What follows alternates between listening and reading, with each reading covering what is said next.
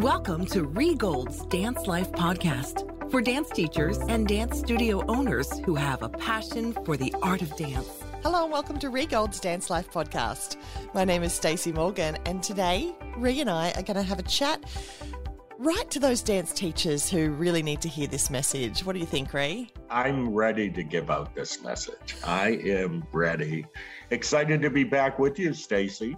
It's always fun talking to you, Re. You know, you and I get to spend most of our days talking with dance studio owners or small business owners about the ins and outs of their business. And today, when we both jumped on this call, we have both got things to say about the people we've been talking to. Because I don't know about you, Rhee, but I find that I, I, I repeat, I repeat the same messages sometimes to the same, not to the same people, but I find that you know there's something in the moon or something in the stars. In that you know, in certain weeks I'm talking about the same topic over and over again, and then next week I'm talking about something different.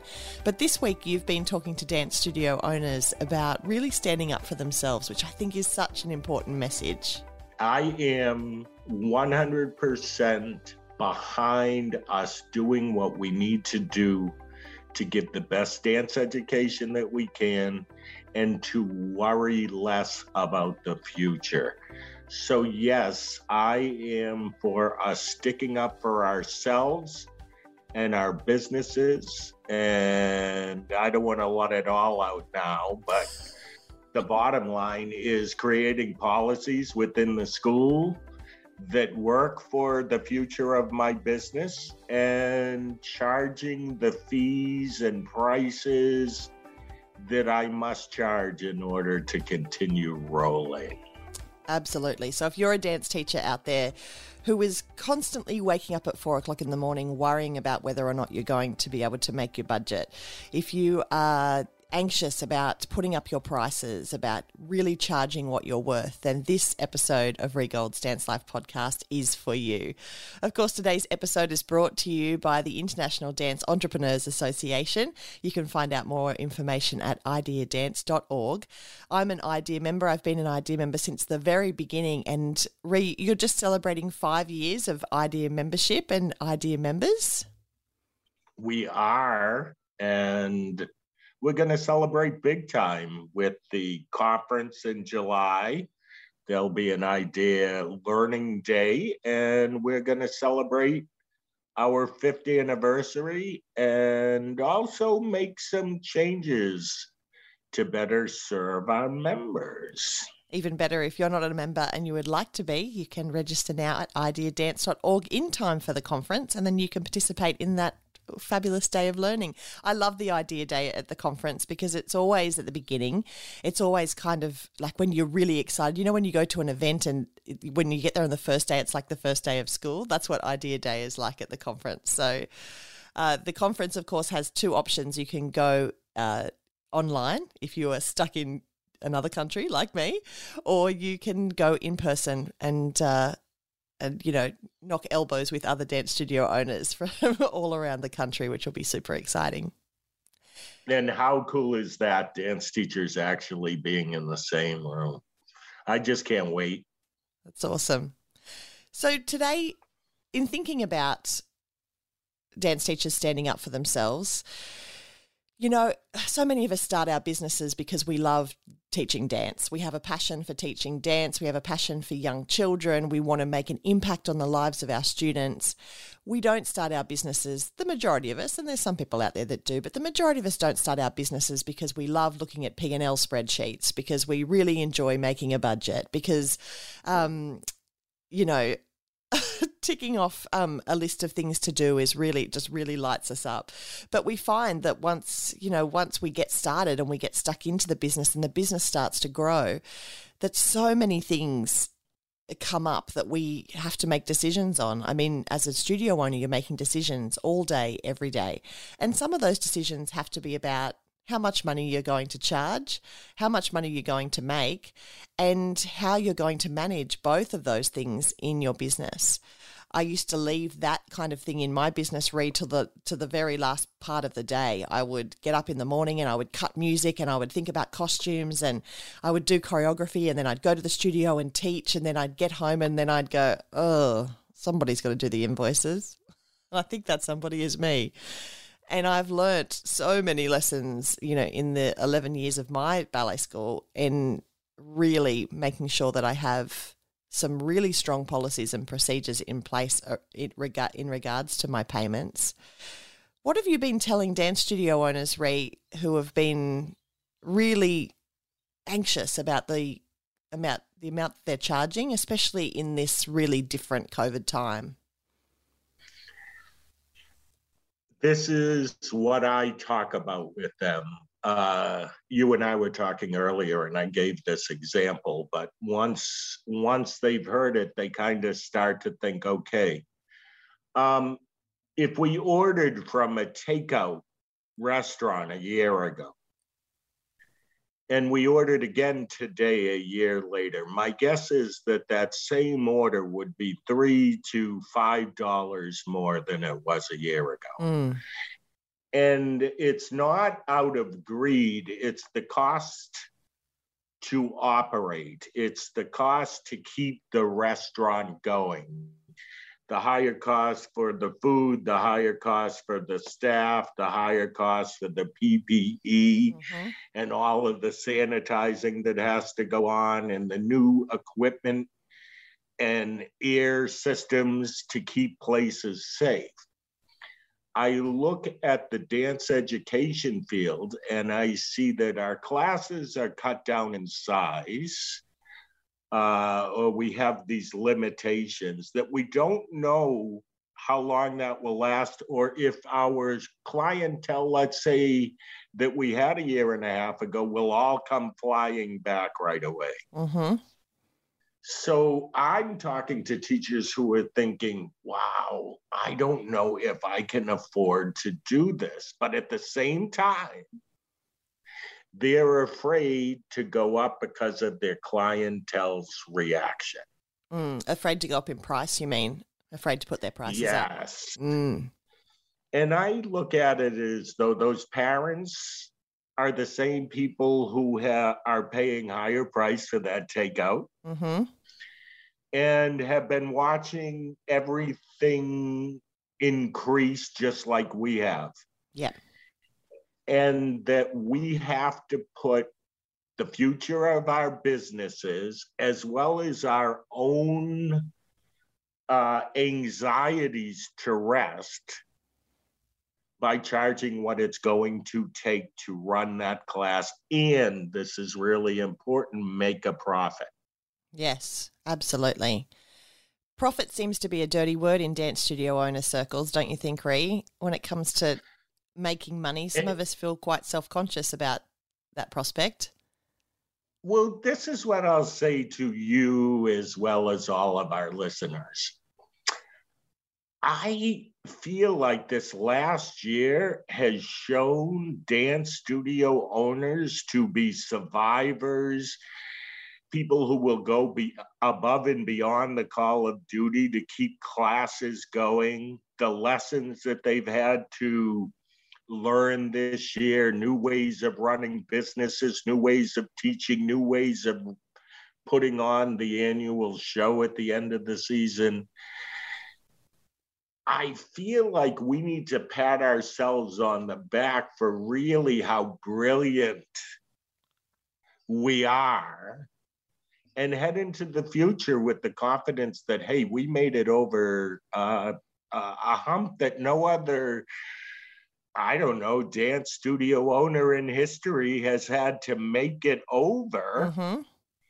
And let's head into this next year grateful that we made it, but also willing to do what it takes to run a business and to be comfortable in that business.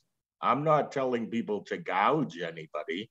I'm saying cover what it costs you for that PPE, mm-hmm. cover what it's costing you for that increase in your utilities, cover what it's costing you because your teachers worked so hard out over the last year and two or three months that they deserve some sort of a raise at this point. Mm-hmm. Do it for everybody, the good of the school, and don't worry about the reaction.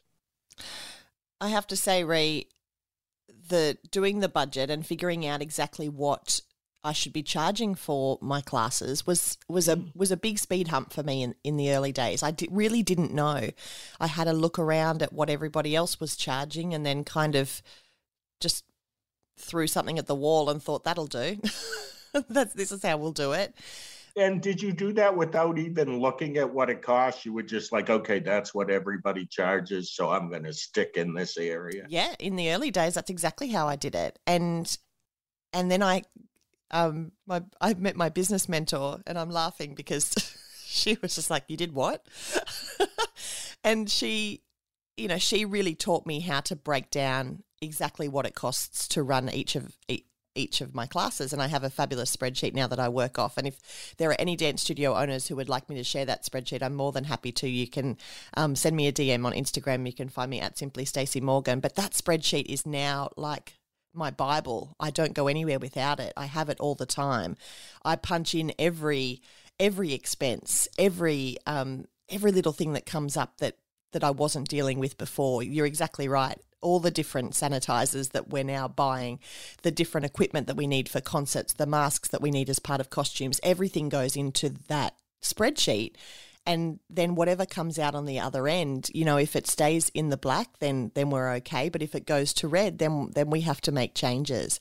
And honestly, Rhee, I can say that from from my parents' perspective, from my dance parents, they I haven't, I have had to increase my prices in different areas. So I haven't necessarily always increased my tuition, but I've increased, you know, my performance fees and, and, and kind of mopped up the, the extra in different areas. I haven't heard a single word from any of my parents. Nobody has protested. Sure, there have been people who have not come back, but I'm pretty sure that the reason they're not coming back is not because of the $2 increase in the performance fee, but instead because of a whole you know gamut of reasons that their child no longer wants to dance and wants to go to netball or the family's you know not doing extracurricular this year and, and other reasons like that so if you are a dance studio owner that's listening to this and thinking you know i'm not I'm not making budget. I'm not covering all of my costs. This is an extra anxiety that I'm now dealing with in you know, on top of all the anxieties that I'm dealing with at this current time, then I I encourage you to be brave and I encourage you to step out and and to be vulnerable with your audience as well. You know, everyone is is going to be understanding as they are of the takeaway shop in that they they know the time we're living in. They understand that you are running a business and those who are with you will stay with you and those who weren't with you in the beginning will fall away. So I, uh, for, for the studio owners listening, I have a, another concept here that you could use, and that is to think maybe it's not going up on the actual tuition, but for those of you who charge a discount, let's say for the second class or the third class, mm-hmm. or maybe you have a really large sibling discount maybe it's time to bring those up or not offer that discount until someone's registered for three classes. And at that point, they would get a discount. I think that there are other ways if you are overwhelmed with, wow, they'll freak out if I go up $2 an hour. Mm-hmm. It's like you said, the performance fee. There are other ways to generate the income. But even though I'm saying that to you, I do think that it's okay in the year that we're in and based on what we've been through to really consider that there should be a price increase.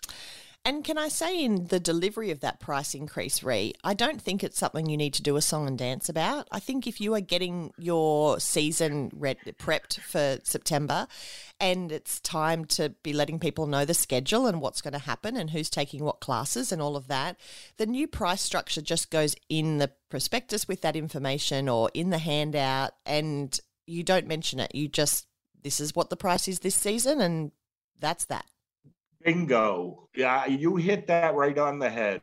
I feel like one of the concerns that we have is is or the main concern is a parent's reaction when in reality it's not something that we're going to put out there on our Facebook page and say, wow, tuition's going up this year, or that we have to walk out into the lobby and say, I'm, I'm sorry, but tuition has to go up this year, and now I have to list my reasons.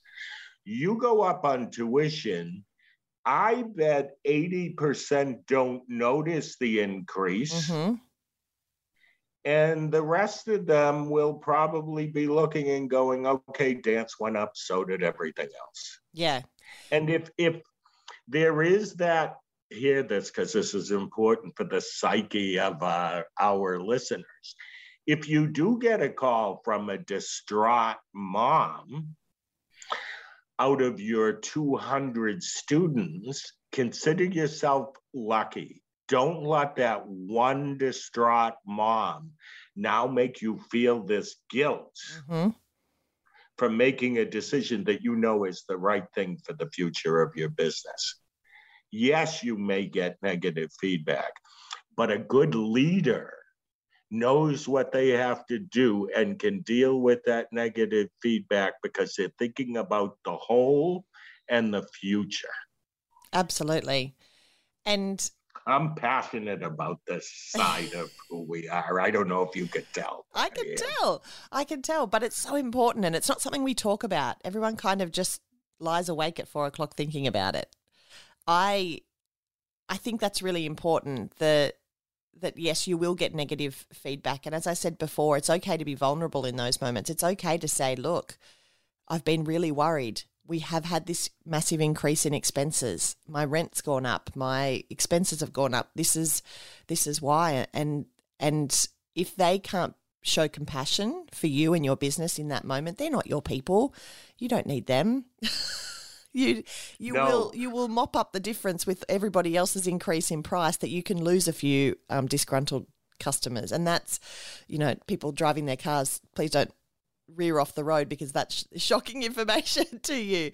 Um, it's it's okay. It's okay. Not everybody are our people, and if something like this is going to turn them off, then you're avoiding a bullet because later on, when the wrong costume comes, or you know the child's in the back row, you were going to hear about it anyway, and it was going to make your life difficult. So it's better better that it happens now on something that's really really understandable I'm with you 100%. And I feel like we will gain students compared to where we are at right now in the future.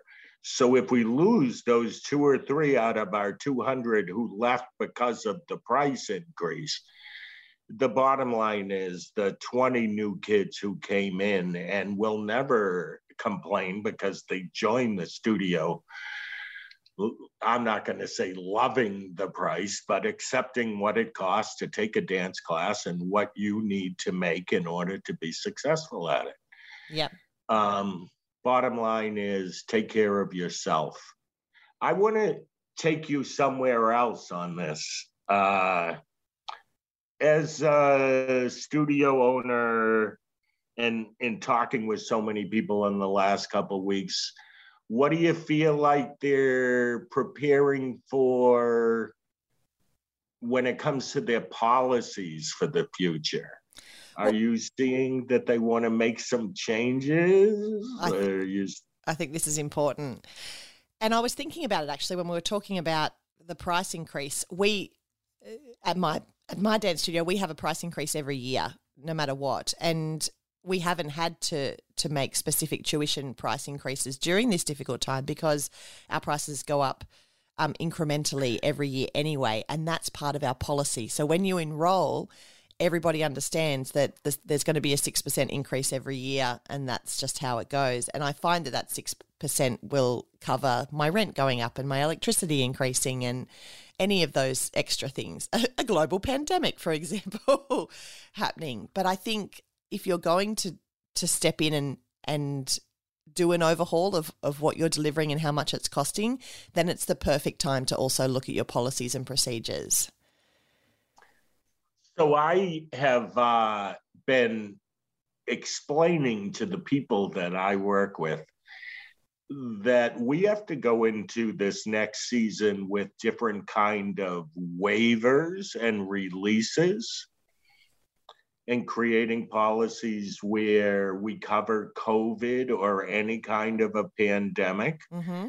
policies that talk about if we were to have some sort of a shutdown again that we will be running virtual classes whether that be on zoom and going into this next season, covering all of our bases because we're that much more smarter this round. Mm-hmm. I've also today in a conversation with a teacher studio owner, she said, you know, normally I would charge a deposit for the costume and a balance due for the costume. Mm-hmm.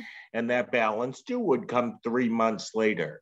She's made the decision that she's just charging one fee one time and it's going to be paid upfront that first round. Mm. And I'm thinking to myself, those are the kind of things that we as studio owners need to think about to just cover our bases as we enter a new season, hoping that it's going to be rah rah and business is going to grow and that we're never going to get closed down again. But because we've been through this experience, we need to cover our bases just in case. And for those of you who hate writing policies and procedures and are rolling their eyes as we're talking, we're not talking about rehauling everything. You know, it's just as simple as adding adding a line. I know when we had the bushfires here in Australia, we had to shut down for several days, and that was the first time that we had ever cl- had to close. We had never cancelled a class before then. And after that, we we you know we very quickly realised that we had no policy in place for if if classes were cancelled, and so we were able to put in a policy um, then, and that was November of the year before the pandemic began, that just said, you know, if we are not having classes, classes will be made up, classes will not be refunded. This is how that's going to work. And then, yeah, five months later, here we go, and, we're we st- we're suddenly on Zoom. And then we've, you know, made more changes to our policies, and and I'm not talking rewriting three pages, just rewriting that paragraph to say that yes, we will move to virtual classes and we will go online and the, the cost will be the same and and this is why and this is how. And then, you know, we're of course in the middle of a pandemic, but also a couple of months ago we had um, a massive flood here in my town and so we had to cancel classes again. It was kind of like the bushfires and then the pandemic and then the flood. We're like, okay, we get it. That's three. Thank you very much. But we were able wow, to. Wow, that is a lot. Okay, that was a lot. Your people have been out more than they've been in. It sounds like. Uh, they they're pretty resilient. We. I have to tell you. I forgot about the bushfires and and you did have to close down. Yeah, and and so we did with the floods again a couple of weeks ago and and so out of that you know, our people are becoming quite, um, you know, they they understand the policies and procedures because they're they're living it over and over again. But it will become part and parcel of what you do for your customers as well, um, if you make sure that it is part of your policies and procedures.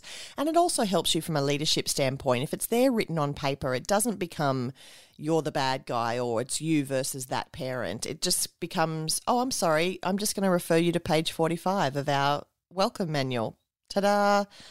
It's there's no emotion in that. There's just this is what you signed up for and and i'm sorry that you don't you had forgotten but here it is in black and white. Makes it a lot easier. I'm with you. I also would like to add to these the policy thought i guess is how will you do your recitals in the future? Are there changes that you're going to make based on how you've been affected by COVID? Do the kids need as many costumes as they have had before? Are there ways to cut back on the expenses for the parents so that they're more apt to pay for their dance lessons and register their kids? Because I think in the States, anyway, maybe this way in Australia as well, I feel that a lot of parents are more budget conscious mm-hmm. than they've been before. and that the dance lessons don't seem like a lot of money, but the three additional costumes and the elaborate recital in a four star auditorium might be more than they can afford. Mm. And I feel as though this last year, especially here, may be different in other countries. We've had to learn how to do outdoor performances, performances in wedding venues, uh, video performances that are played at a drive in. I look at all of those things and I say, is there not a new direction or some new place for us to go that we could settle ourselves into that is less uh, responsibility? Maybe that's not the right word, but less commitment from our parents, both financially and all the other ways. Hmm. Boy, that was a long run, wasn't it? Uh, But I understand what you mean. It's it, it is the time to make changes, and if you want to try new things and innovate in your business, we can no longer say we we're just doing this because this is the way we've always done it. This is the perfect time to say we're going to try something new. And who knows, you the things that you try that are new might end up being better than the way you did it before, and you might end up being able to make these changes permanently. Or what I would love to see is more people doing things differently every year because I think so many of us have done the same thing year after year after year that it loses its spark. Recital day used to be like I used to not sleep the night before, and now sometimes on recital day I wake up and go, "Oh my goodness, here we go," you know, and I I miss that. I miss that kind of something new and exciting. So this is the time to be able to to change it up a little bit.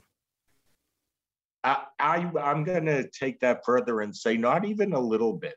All of the dreams or ideas that you have had, if they're sensible financially, why not go for them at this time? Consider this that you have a foundation for your business and your school as it has existed. Now build upon that foundation with new ideas.